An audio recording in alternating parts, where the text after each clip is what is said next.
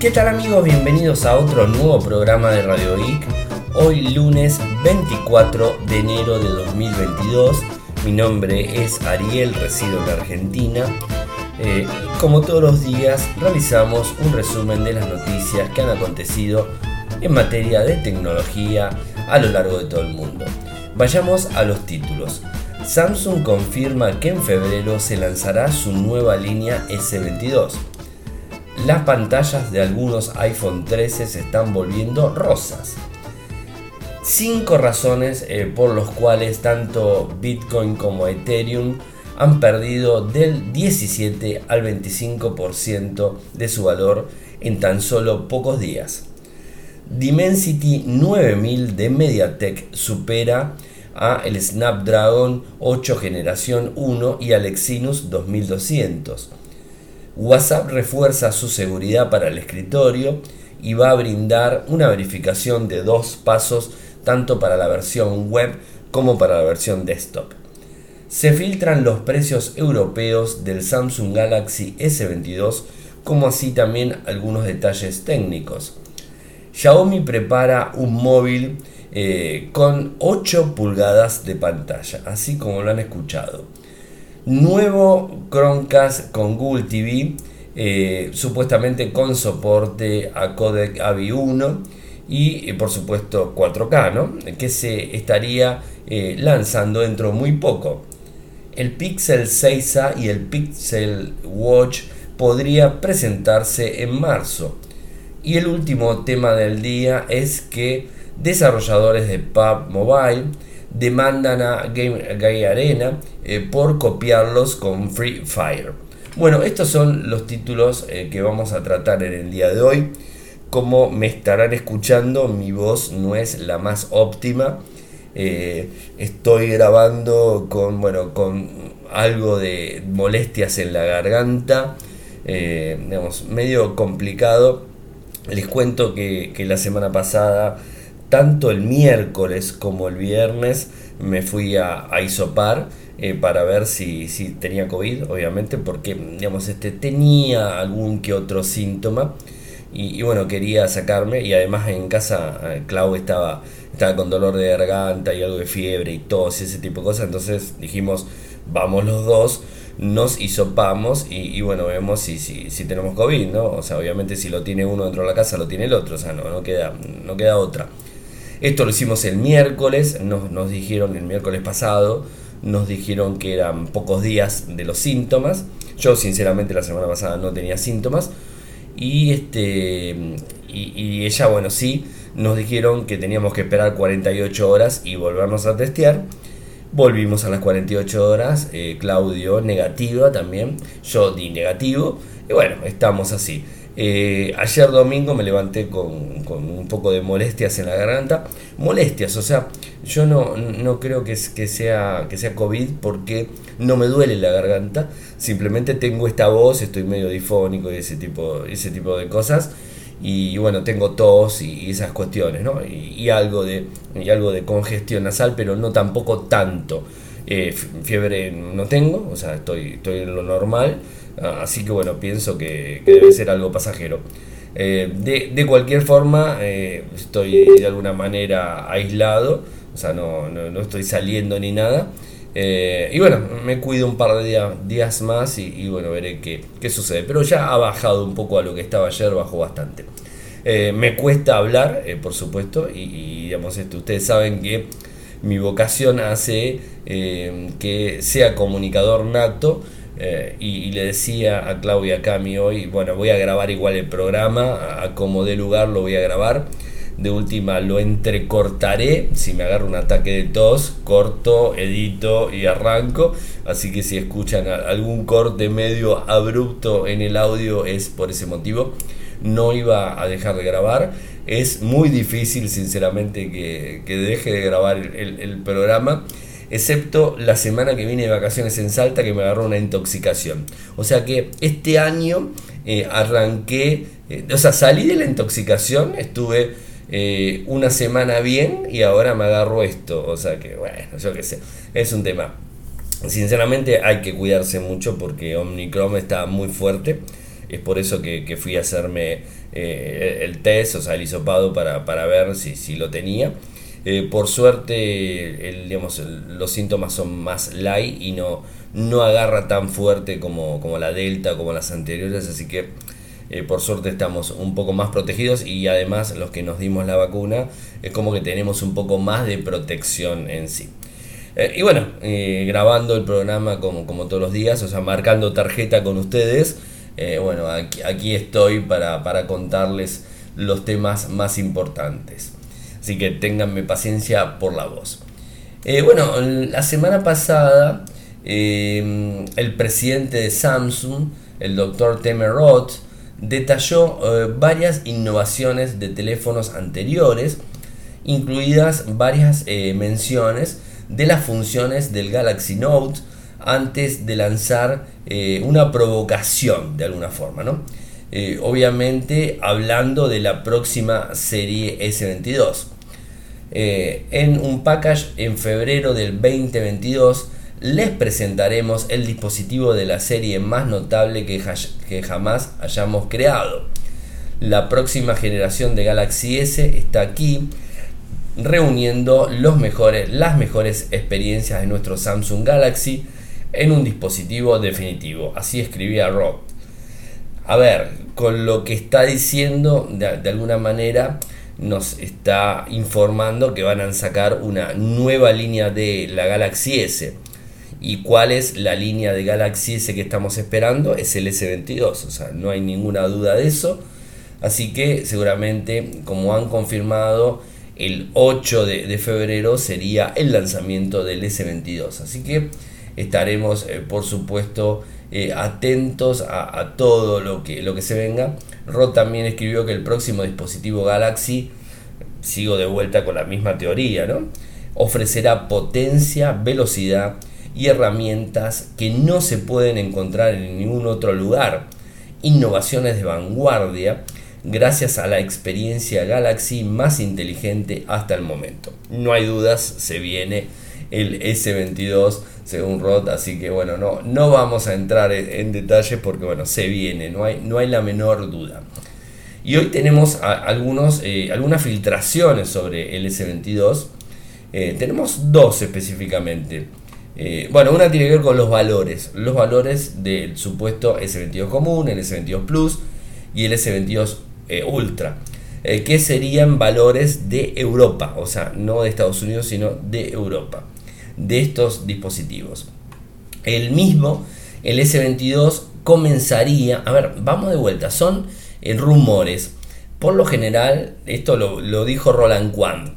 O sea, Roland Quan tiene muy buena información eh, con lo cual yo lo daría casi en un 99.9% de, de certeza.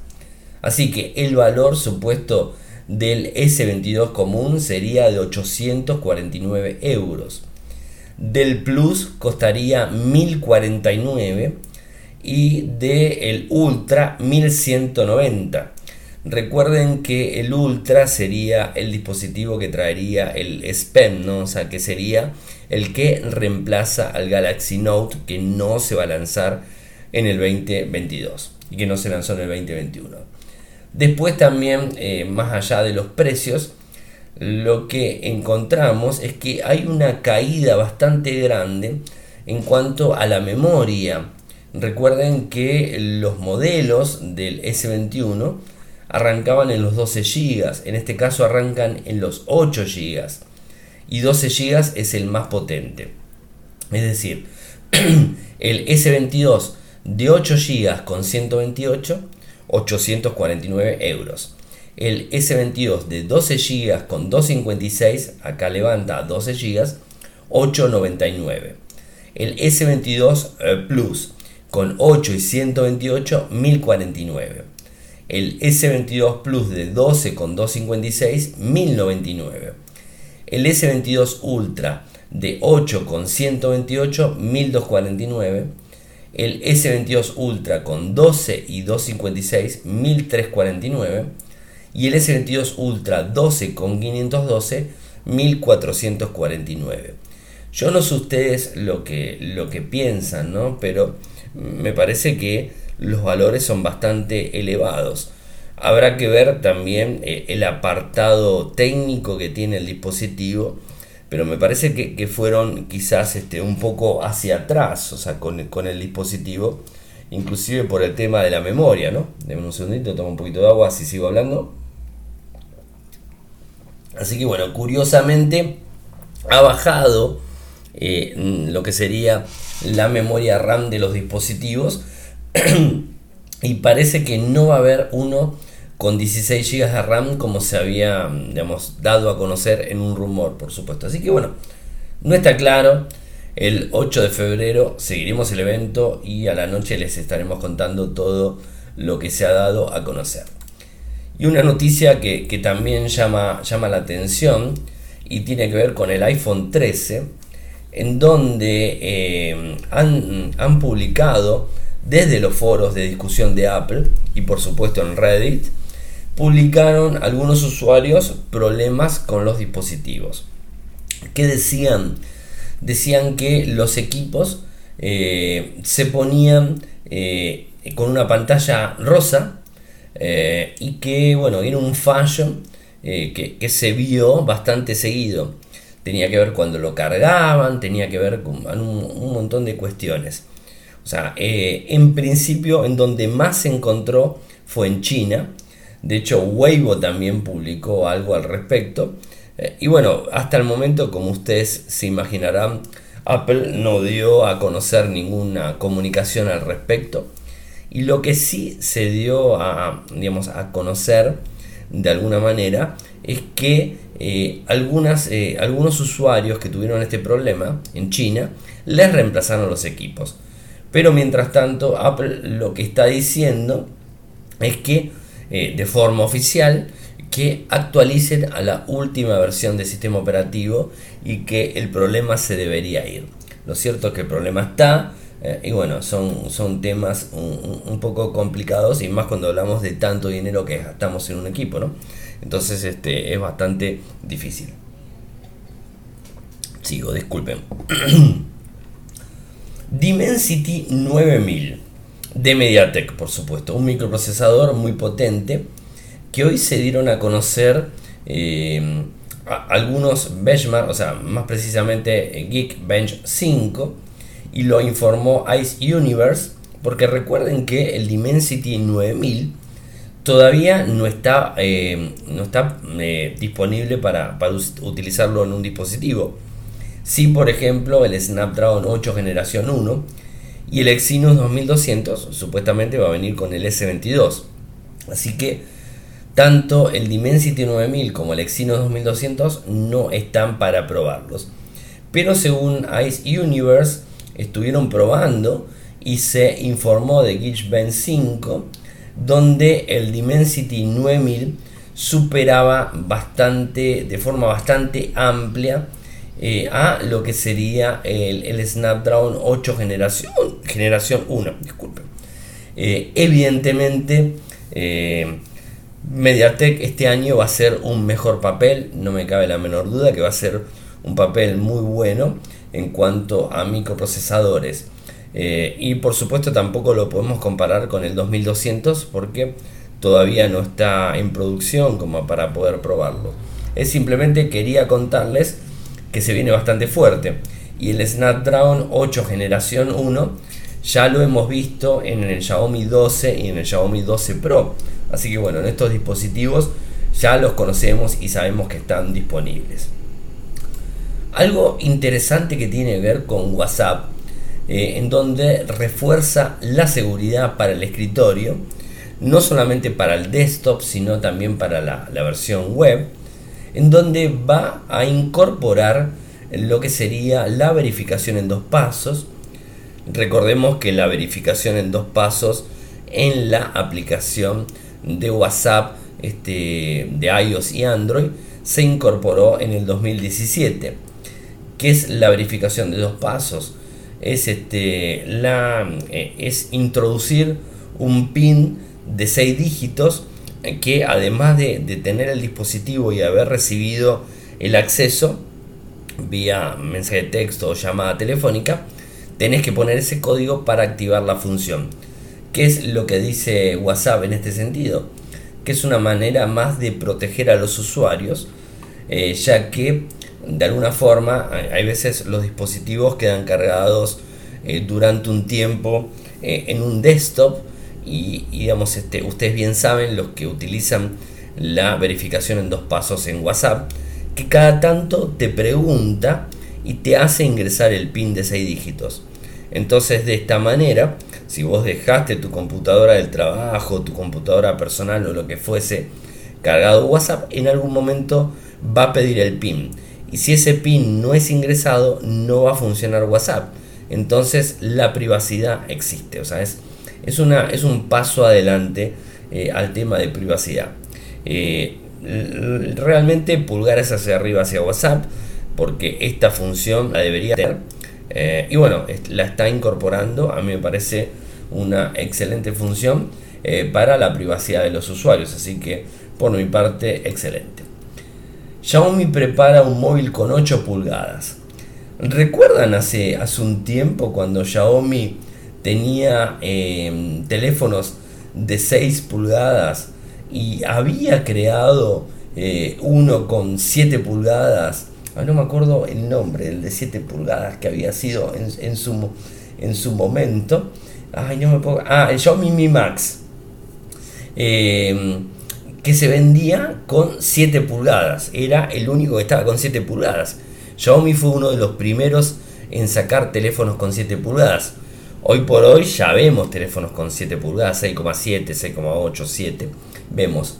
Pero no vemos de 8. Bueno, supuestamente Xiaomi estaría trabajando en dos teléfonos. En lo que sería el Xiaomi 12 Ultra, que se vendría con 6.7 pulgadas, con resolución 2K y tasa de refresco de 120 Hz, mismas características que el Xiaomi 12, o sea, no hay gran diferencia en eso, pero estaría trabajando en uno que tendría 8 pulgadas. No sabemos más al respecto de esto. Sí que aumentaría la resolución a 2,5K, o sea que tendría una resolución bárbara.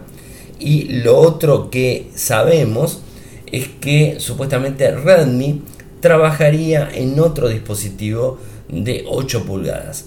A mí me parece que va a ser demasiado grande eh, un, teléfono de 8 pulgadas, eh, pero eh, es cierto que los usuarios cada vez más están agradeciendo la pantalla grande. Yo creo que con 6,5, de 6,5 a 7 me parece que es un tamaño ideal. Creo que más de 7 lo veo muy engorroso para el usuario. No, a ver, no para el uso, o sea, no para el uso, sino más que nada para la manipulación, cómo guardarlo en el bolsillo, en dónde guardarlo, cómo transportarlo es muy grande, 7, 8 pulgadas. Ya 7 pulgadas hay veces nos queda. El mío tiene también 6,7 y se me, y me sobresale del bolsillo del pantalón, ¿no? O sea, por ser grande. Imagínense de 8. Obviamente va a ser mucho más grande. Pero bueno, están trabajando en eso. Y antes de avanzar con las noticias que, me quedan, eh, como, todos los días, quiero decirles que eh, si pueden apoyarme, lo pueden hacer de dos maneras desde Argentina lo hacen vía cafecito. cafecito.app barra Radio cafecito.app barra Radio de 50 pesos en adelante y se los vamos a agradecer muchísimo, o sea, lo voy a agradecer muchísimo. Es en pesos argentinos, así que no tienen problema con Mercado Pago, con lo que sea, lo pueden hacer sin problemas y a mí me ayuda mucho. Y por el otro lado, de forma internacional, desde Patreon en www.patreon.com barra www.patreon.com barra de un dólar en adelante y también se lo voy a agradecer muchísimo. Deme un segundo que tomo un traguito de agua. Tengo que terminar el programa y de un tirón. Así que soportenme que hago esos parates chiquititos. Em, nuevo Chromecast supuesto con Google TV y codec eh, de AVI 1, o sea, esto es AB1, ¿no? Eh, AVI no, AB1.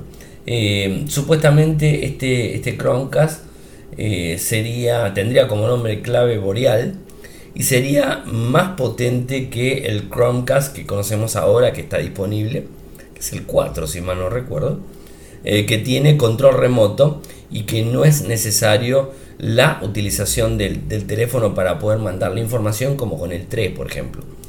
Em, tiene 4K, o sea, va a tener 4K, va a tener muchas más funciones y va a soportar el codec AB1, eh, que bueno, que es algo interesante para, tener en cuenta, ¿no? Eh, dice que va a tener un microprocesador más potente eh, y hablan de alguna manera en, procesadores que son similares al Tensor de, de Google Pixel, pero bueno, eso no se los puedo confirmar y lo que también están diciendo que va a tener más capacidad que los 8 GB que tiene el, digamos, el que está hoy disponible, el más, el más nuevo, es un poco poco. Entonces este va a tener un poco más de capacidad. Bueno, interesante. Eh, y hablemos, sigamos hablando de Google. Y les cuento que el Pixel 6a y el Pixel Watch, supuestamente, según se ha filtrado, Max Hamburg que es este, también un, filtrador eh, que tiene buena información de Google, dijo en su cuenta de Twitter que el Pixel 6a se lanza antes de mayo del 2022. Porque recuerden que lo estaríamos esperando para agosto del 2022, no para mayo. Quizás yo me pongo a pensar tenga algo que ver con la mala respuesta que está teniendo el Pixel 6 y el Pixel 6 Pro en el mercado mundial, porque ya ustedes saben que tiene varios inconvenientes eh, y además las actualizaciones fueron bastante demoradas. Así que quizás la gente de, Google quiere sacar el 6A para tratar de, capturar el mercado. Por supuesto va a ser menos potente que el 6 y el 6 Pro. Va a tener menos, menos este, tamaño de pantalla se habla de un 6,2, va a tener el micro tensor, eh, bajaría la resolución y tendría cámaras eh, inferiores a lo que es el 6 y el 6 Pro. Así que bueno, esto hay que esperarlo. Y también se habla del Pixel Watch, algo que se esperaba para finales del 2021, no se dio y supuestamente lo tendríamos en mayo del 2022. Como les dije, son especulaciones y hay que esperar. Vamos a una contienda que, de hecho, hoy me lo, me lo decían en, en, YouTube, eh, en el programa pasado, y tiene que ver con, me, pedían que trate el tema, y quiero dar mi, punto de vista al respecto, y tiene que ver con eh, los desarrolladores de PUB Mobile, eh, o sea, la gente de Crafton, que están demandando a Garena, que es el desarrollador de Free Fire. O sea, recordemos que PUBG Mobile eh, alcanzó su popularidad en el año 2017. Muchos juegos trataron de, imitarlo eh, al Battle Royale, o sea, trataron de hacerlo. Y uno de los que salió en su momento también fue el Free Fire, que lo jugué por cierto. Em, y bueno, supuestamente, ¿qué es lo que dice Crafton?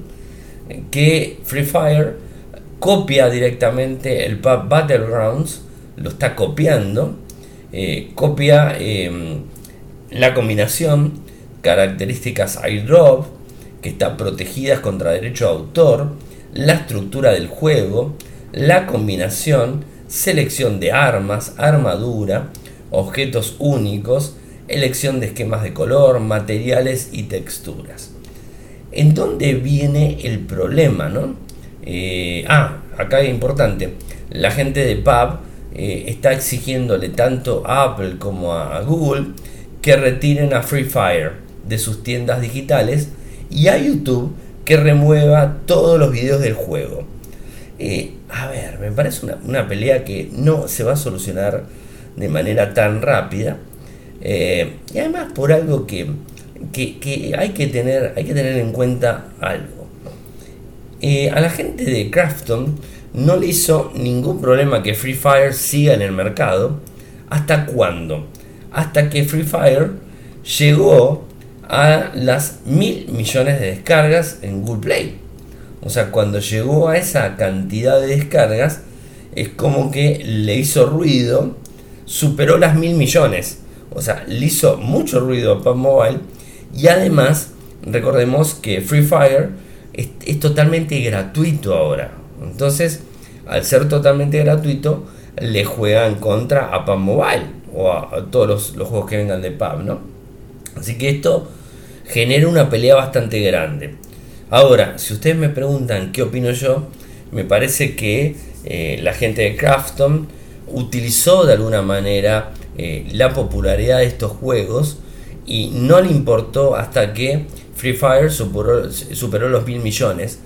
Y esto también mm, va a ser complicado, eh, porque si bien quiere que lo saquen de Apple quiere que lo saquen de Google, de Apple no superó los mil millones, lo superó en Google. Y tengamos en cuenta algo, que el Fortnite salió de, las dos tiendas y sin embargo los usuarios de Android lo siguen instalando descargándolo de la página principal. Así que Free Fire eh, o sea, va a poder seguir, este, Garena va a poder seguir eh, manejando y dándole a los usuarios la posibilidad de descargar. Así que va a estar un poco complicada la, situación. Eh, y bueno, tampoco entiendo por qué no lo demandó antes. Estamos hablando del año 2017, o sea, han pasado muchos años. Quizás se confió que nadie lo iba a destronar y ahora que lo están destronando se pone como medio loco y quiere salir a voltearlo todo, a toda costa. Algo que también hay que tener en cuenta que Free Fire, les, les recomiendo, eh, el juego está muy bueno eh, y además de estar muy bueno, corre en dispositivos no tan potentes. Algo que todas las versiones de PUB, de Crafton, son más pesadas y necesitas un, smartphone más potente. En cambio, el de Garena, el Free Fire, corre mucho más rápido. Así que particularmente yo, yo los invito a que si no lo tienen lo descarguen porque creo que es un muy buen juego. Bueno, y la última noticia, y ya se me está quedando sin voz, estamos por los 27 minutos y me la aguanté sin parar, ¿eh? fíjense, sin parar, no hubo un solo corte. Em, ¿Qué sucede con las criptomonedas? Vieron que la semana pasada fue una caída estrepitosa en, todas las criptomonedas eh, y las más populares como Ethereum o como Bitcoin cayeron un montón. Voy a fijar cómo está ahora, mientras estoy hablando con ustedes voy a fijar en mi, en mi billetera, a ver cómo, están las criptos. Em, Ethereum está 2.426 dólares, un, bajó un 3,13% hoy. Y esperen que les digo la Bitcoin, esperen que lo encuentre, Bitcoin, Bitcoin, Bitcoin. El Bitcoin está 36.462,61, subió hoy 1.88. Pero la semana pasada, si mal no recuerdo, estaba arriba de 43. O sea, viene bajando y bajando y bajando fuertemente. Y esto lo hablamos el otro día, lo explicó Volcan también, lo explicó Seba Bassi en su momento. No este, se metan en, digamos, en criptomoneda con todos sus ahorros. Porque imagínense que compraron a 60.000 Bitcoin, por ejemplo, y hoy está a ese valor que les acabo de decir. O sea, bajó un montón. Eh, imagínense lo que perdió. A ver, tranquilo porque en algún momento va a subir. ¿Cuándo? No lo sabemos. Quizás en un mes, dos meses, tres meses, seis meses, un año va a subir. Pero tranquilos. Si quieren invertir en, criptomonedas, inviertan en stablecoin, o sea, en, monedas estables, que está amparado por el dólar. Ahora, ¿qué es lo que está sucediendo? en relación al BTC y al Ethereum. ¿Por qué está bajando todo? Eh, bueno, hay ciertos, hay ciertos puntos a, tener en cuenta, ¿no? Estados Unidos no está pasando por el mejor momento de todos y tiene, después de varias décadas, eh, inflación. Y, no lo están manejando bien, o sea, lo están manejando, obviamente, es muy poca la inflación. Si vivirían en Argentina, estarían totalmente corriendo por las paredes, así que imagínense, eh, ellos tienen una inflación nada comparado con lo que tenemos nosotros, pero no están acostumbrados a ese tipo de cosas.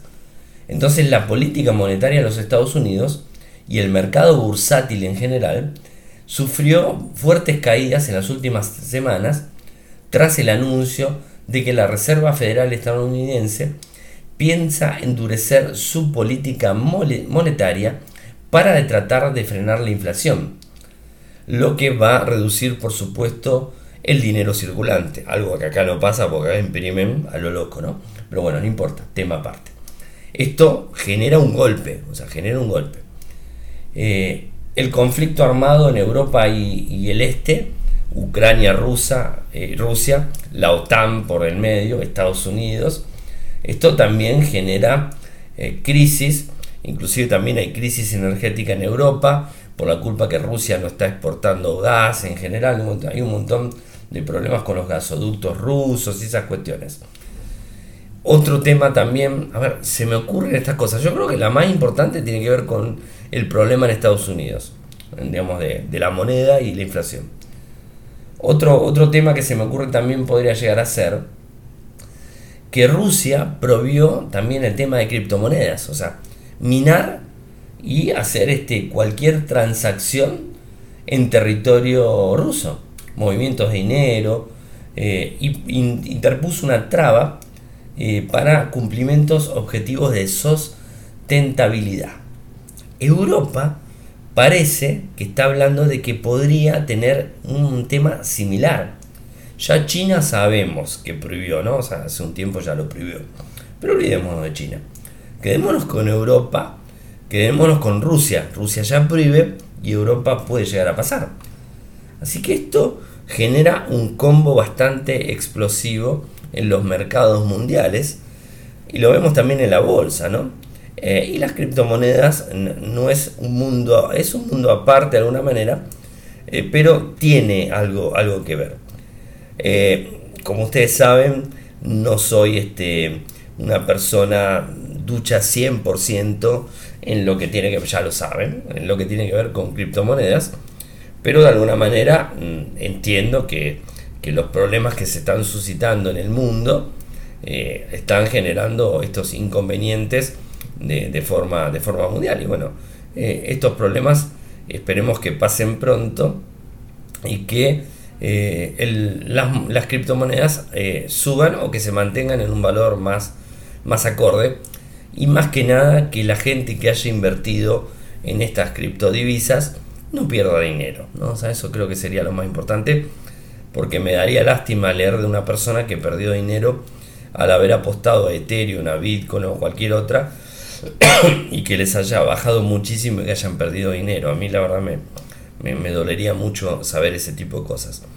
Eh, y lo último que quería contarles con lo, con lo poco que me queda de voz es que estoy probando, creo que se los dije la semana pasada que me había llegado, pero no les dije que lo estoy probando, el Moto G31 eh, un dispositivo que, de hecho eh, hoy subí eh, el unboxing, está subido el unboxing, así que lo pueden ver.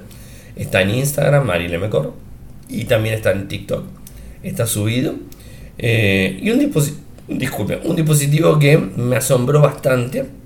Me dio en Antutu, una de las primeras pruebas que hago, 192.921 puntos. Para que tengan una idea, el G9 Plus está en 232.000. Este está en 192.000 y es más económico, por supuesto. Así que, sinceramente, me pareció interesante. Les cuento cosas rápidas, muy buen grid, eh, muy linda pantalla, cámaras, sinceramente no las probé. Eh, en cuanto a lo que es este, el, el tema de rendimiento, bien fluido el dispositivo. Así que, sinceramente, me gusta el equipo y, vamos a estar haciendo la revisión muy pronto. Seguramente lo voy a utilizar eh, como dispositivo propio un par de días eh, y dejar en mi G100 para, eh, para poder probar. Bueno gente, llegamos al final del programa sin cortes, vuelvo a repetir. espero que les haya gustado. Disculpen la voz, por supuesto. saben que pueden seguirme desde Twitter. Mi nick es arroba arielmcor. En Instagram es arroba arielmcor. En, Telegram, nuestro canal Radio Geek Podcast, nuestro canal de YouTube, youtube.com barra Infocertec, en donde subimos el programa todas las noches. nuestro sitio web desde Argentina, infocertec.com.ar, desde Latinoamérica, infocertecla.com. Eh, ¿Qué más me queda? No, no me, no me queda nada más. Y si quieren apoyarme, ya saben, desde Patreon o desde Cafecito me van a ayudar muchísimo. Muchísimas gracias y bueno, si la voz me deja y la garganta me deja, mañana estaremos haciendo otro nuevo programa de Radio Geek. Chau chau.